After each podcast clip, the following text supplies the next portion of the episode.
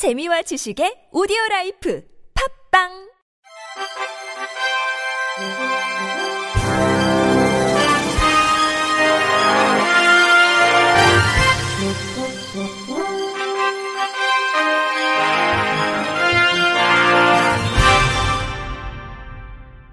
청취자 여러분 안녕하십니까? 9월 1일 목요일 KBRC 뉴스입니다.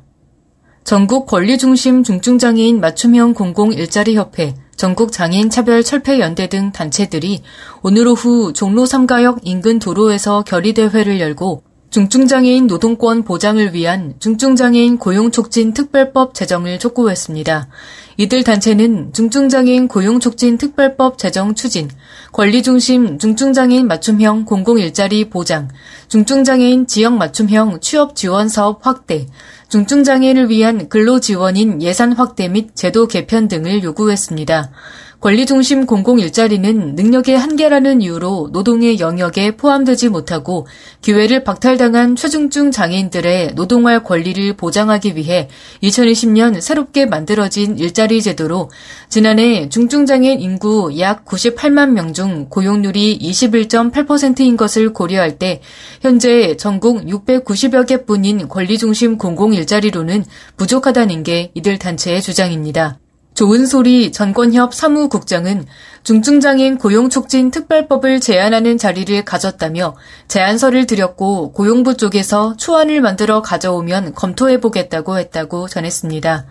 이라나 중구장애인 자립생활센터 소장은 지하철 선전전을 하는 과정에서 시민들이 우리가 낸 돈으로 왜 귀찮게냐고 질문한다면서 우리도 소비하는 활동 과정에서 세금을 내고 있다. 그러니까 우리도 노동을 하는 것이 맞다고 강조했습니다. 국무회의를 통과한 내년도 정부 예산안이 내일 국회에 제출됩니다. 정부 예산안 속 주요 장애인 예산을 보면 보건복지부는 장애인 연금과 장애수당 인상, 일자리 확대 등 장애인 소득 보장 강화를 위해 전년 대비 1,407억 원 증액된 1조 3,010억 원과 장애인 활동 지원, 긴급 돌봄 등 돌봄 확대를 위해 3,226억 원 증액된 2조 4,203억 원을 편성했습니다. 만 18세 미만 중증장애 아동 가족의 돌봄 부담 경감을 위해 가정에 장애아 돌보미를 파견해 제공하는 장애아 돌봄 서비스의 시간은 연 840시간에서 960시간으로 늘고 활동 지원 서비스 단가는 14,805원에서 15,570원, 중증장애인 가산급여 단가도 2,000원에서 3,000원으로 인상됩니다.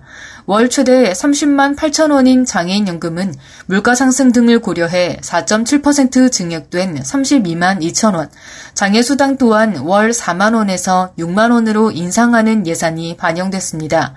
장애인 일자리는 올해보다 2천 개를 확충해 총 29만 5천 개를 제공하고 근로 능력에 따른 맞춤형 경제적 지원을 강화할 예정입니다. 문화체육관광부는 장애예술인의 문화예술 활동을 활성화하기 위해 함께누리 지원 사업으로 장애예술인 활동 전문 공간 조성 13억 원, 장애예술인 신기술 기반 활동 지원 11억 원, 장애인 예술 교육 지원, 장애예술인 창작물의 유통 지원을 위한 플랫폼 개발 2억 원을 신규로 편성했습니다. 전국 특수교사들이 내년도 유초 중 등 특수교사 임용 정원이 올해 최종 공고된 1,482명보다 68% 감축된 474명이라고 발표한 교육부를 규탄하며 특수교사 임용 정원 확보를 위한 서명 운동에 나섰습니다. 전국 특수교육과 협의회는 어제 성명서를 통해 이같이 밝히며 특수교사 정원 확보를 외면하는 17개 시도의 교육감과 교육부, 행정안전부, 기획재정부에 특수교사 정원을 확보하고 선발 정원을 확대하라고 촉구했습니다. 구체적으로 학교급별로 유치원 특수교사 93명, 초등 특수교사 214명, 중등 특수교사 167명으로 중등 특수교사 사전 예고에는 장애인 교원 전형을 포함조차 하지 않았습니다. 행정안전부는 올해 초 교원 정원 감축안을, 교육부는 7월 7일 지방교육재정교부금 축소 방안을 발표해 이에 전국 특수교육과 협의회는 지난 24일 교육부, 행정안전부, 기획재정부에 특수교사 임용 정원 확보 요구 성명서를 어제는 특수교육과 학생 및 교수 1,850명, 특수교사 354명, 일반인 219명, 총 2,423명이 참여한 서명을 전달했습니다. 전국 특수교육과 협의회는 장애 학생에게 교육권은 생명권이다. 동등한 교육과 교육의 격차 해소가 무엇보다 중요한 코로나19 비상 상황에 특수교육 대상 학생 수가 증가하는 교육 현실을 외면한 채 교육 예산을 삭감하고 교원을 감축하는 획일적인 정책으로 미래가 없는 사회를 만들어서는 안 될 것이라고 꼬집었습니다. 이어 교실을 만들 공간이 없어서 특수학급을 신증설할 수 없다는 기관장의 장애인식 수준과 태도에 의해 교육권을 박탈당하고 있는 것이 대한민국 특수교육의 현실이다. 장애 유무에 관계없이 누구나 차별받지 않고 안정된 교육의 기회를 제공받길 바란다고 강조했습니다. 한편 내년 특수교사 임용 정원 증원을 요구하는 서명운동은 현재도 진행되고 있으며 네이버 폼을 통해 참여할 수 있습니다. 더불어민주당이 오늘부터 열리는 정기 국회를 맞아 민생 입법 과제로 장애인의 평생 교육 권리 보장과 탈시설 지원 등 내용을 담은 장애인 국가 책임제법을 선정했습니다. 장애인 국가 책임제법 주요 내용은 장애인 특별교통수단 광역이동지원센터 운영비 국가 지원 의무화, 장애인의 평생교육 권리 보장, 장애인 고등교육 컨트롤타워 구축 및 대학 내 장애학생 지원센터의 역할 강화 등입니다. 또 특수교육 대상자 조기 발견 시스템 구축, 장애인 탈시설 지원, 국가와 지방자치단체 등의 장애인 권리 보장 책무 규정, 지도 등의 제작 시 장애인 전용 주차구역 표시 의무화 등을 통한 장애인 국가 책임제 실시 등 내용이 포함됐습니다. 이외에도 반지하 등 주거 환경이 열악한 주거시설에 거주하는 자가 적절한 주거 생활을 할 수 있도록 국가가 지원할 것을 주거 정책의 기본 원칙에 명시하도록 하는 최소 주거 보장법을 비롯해 출산 보육수당 확대법, 청년 구직활동 지원법, 중소기업 제값받기 교섭권 보장법, 납품 단가 연동제 도입법, 온전한 손실 보상법 등이 추진될 예정입니다.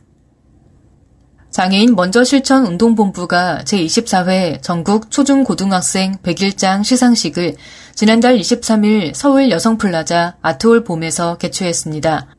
제24회 100일장은 이음, 하나로 이어진 우리라는 주제로 총 2만 1,386편이 응모해 심사를 거쳐 2,221명의 학생이 수상했습니다.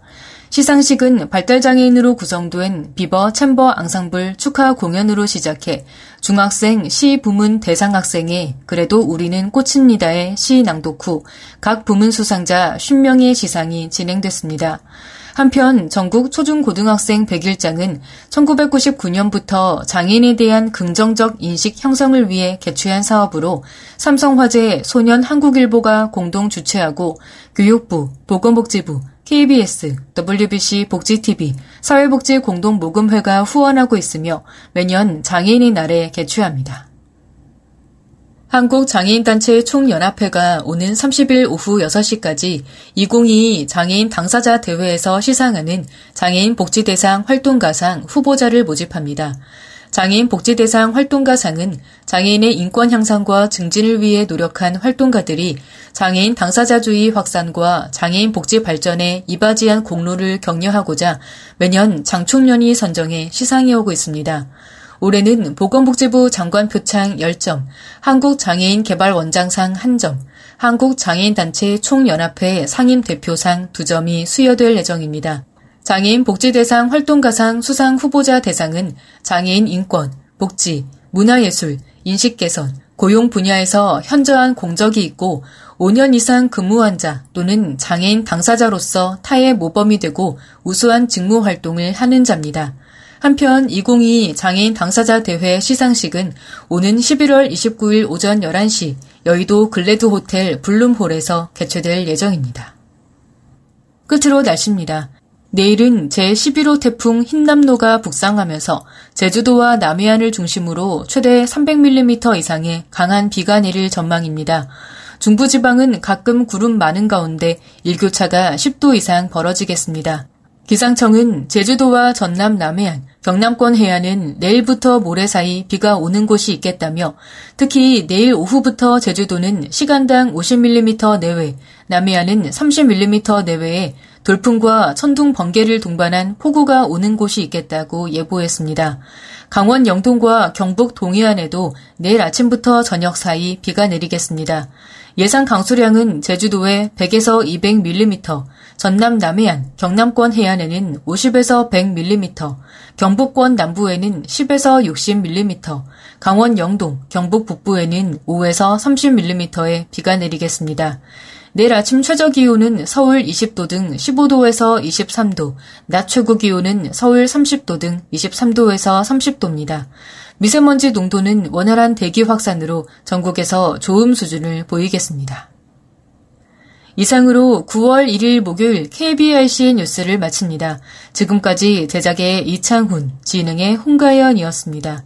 고맙습니다. KBRC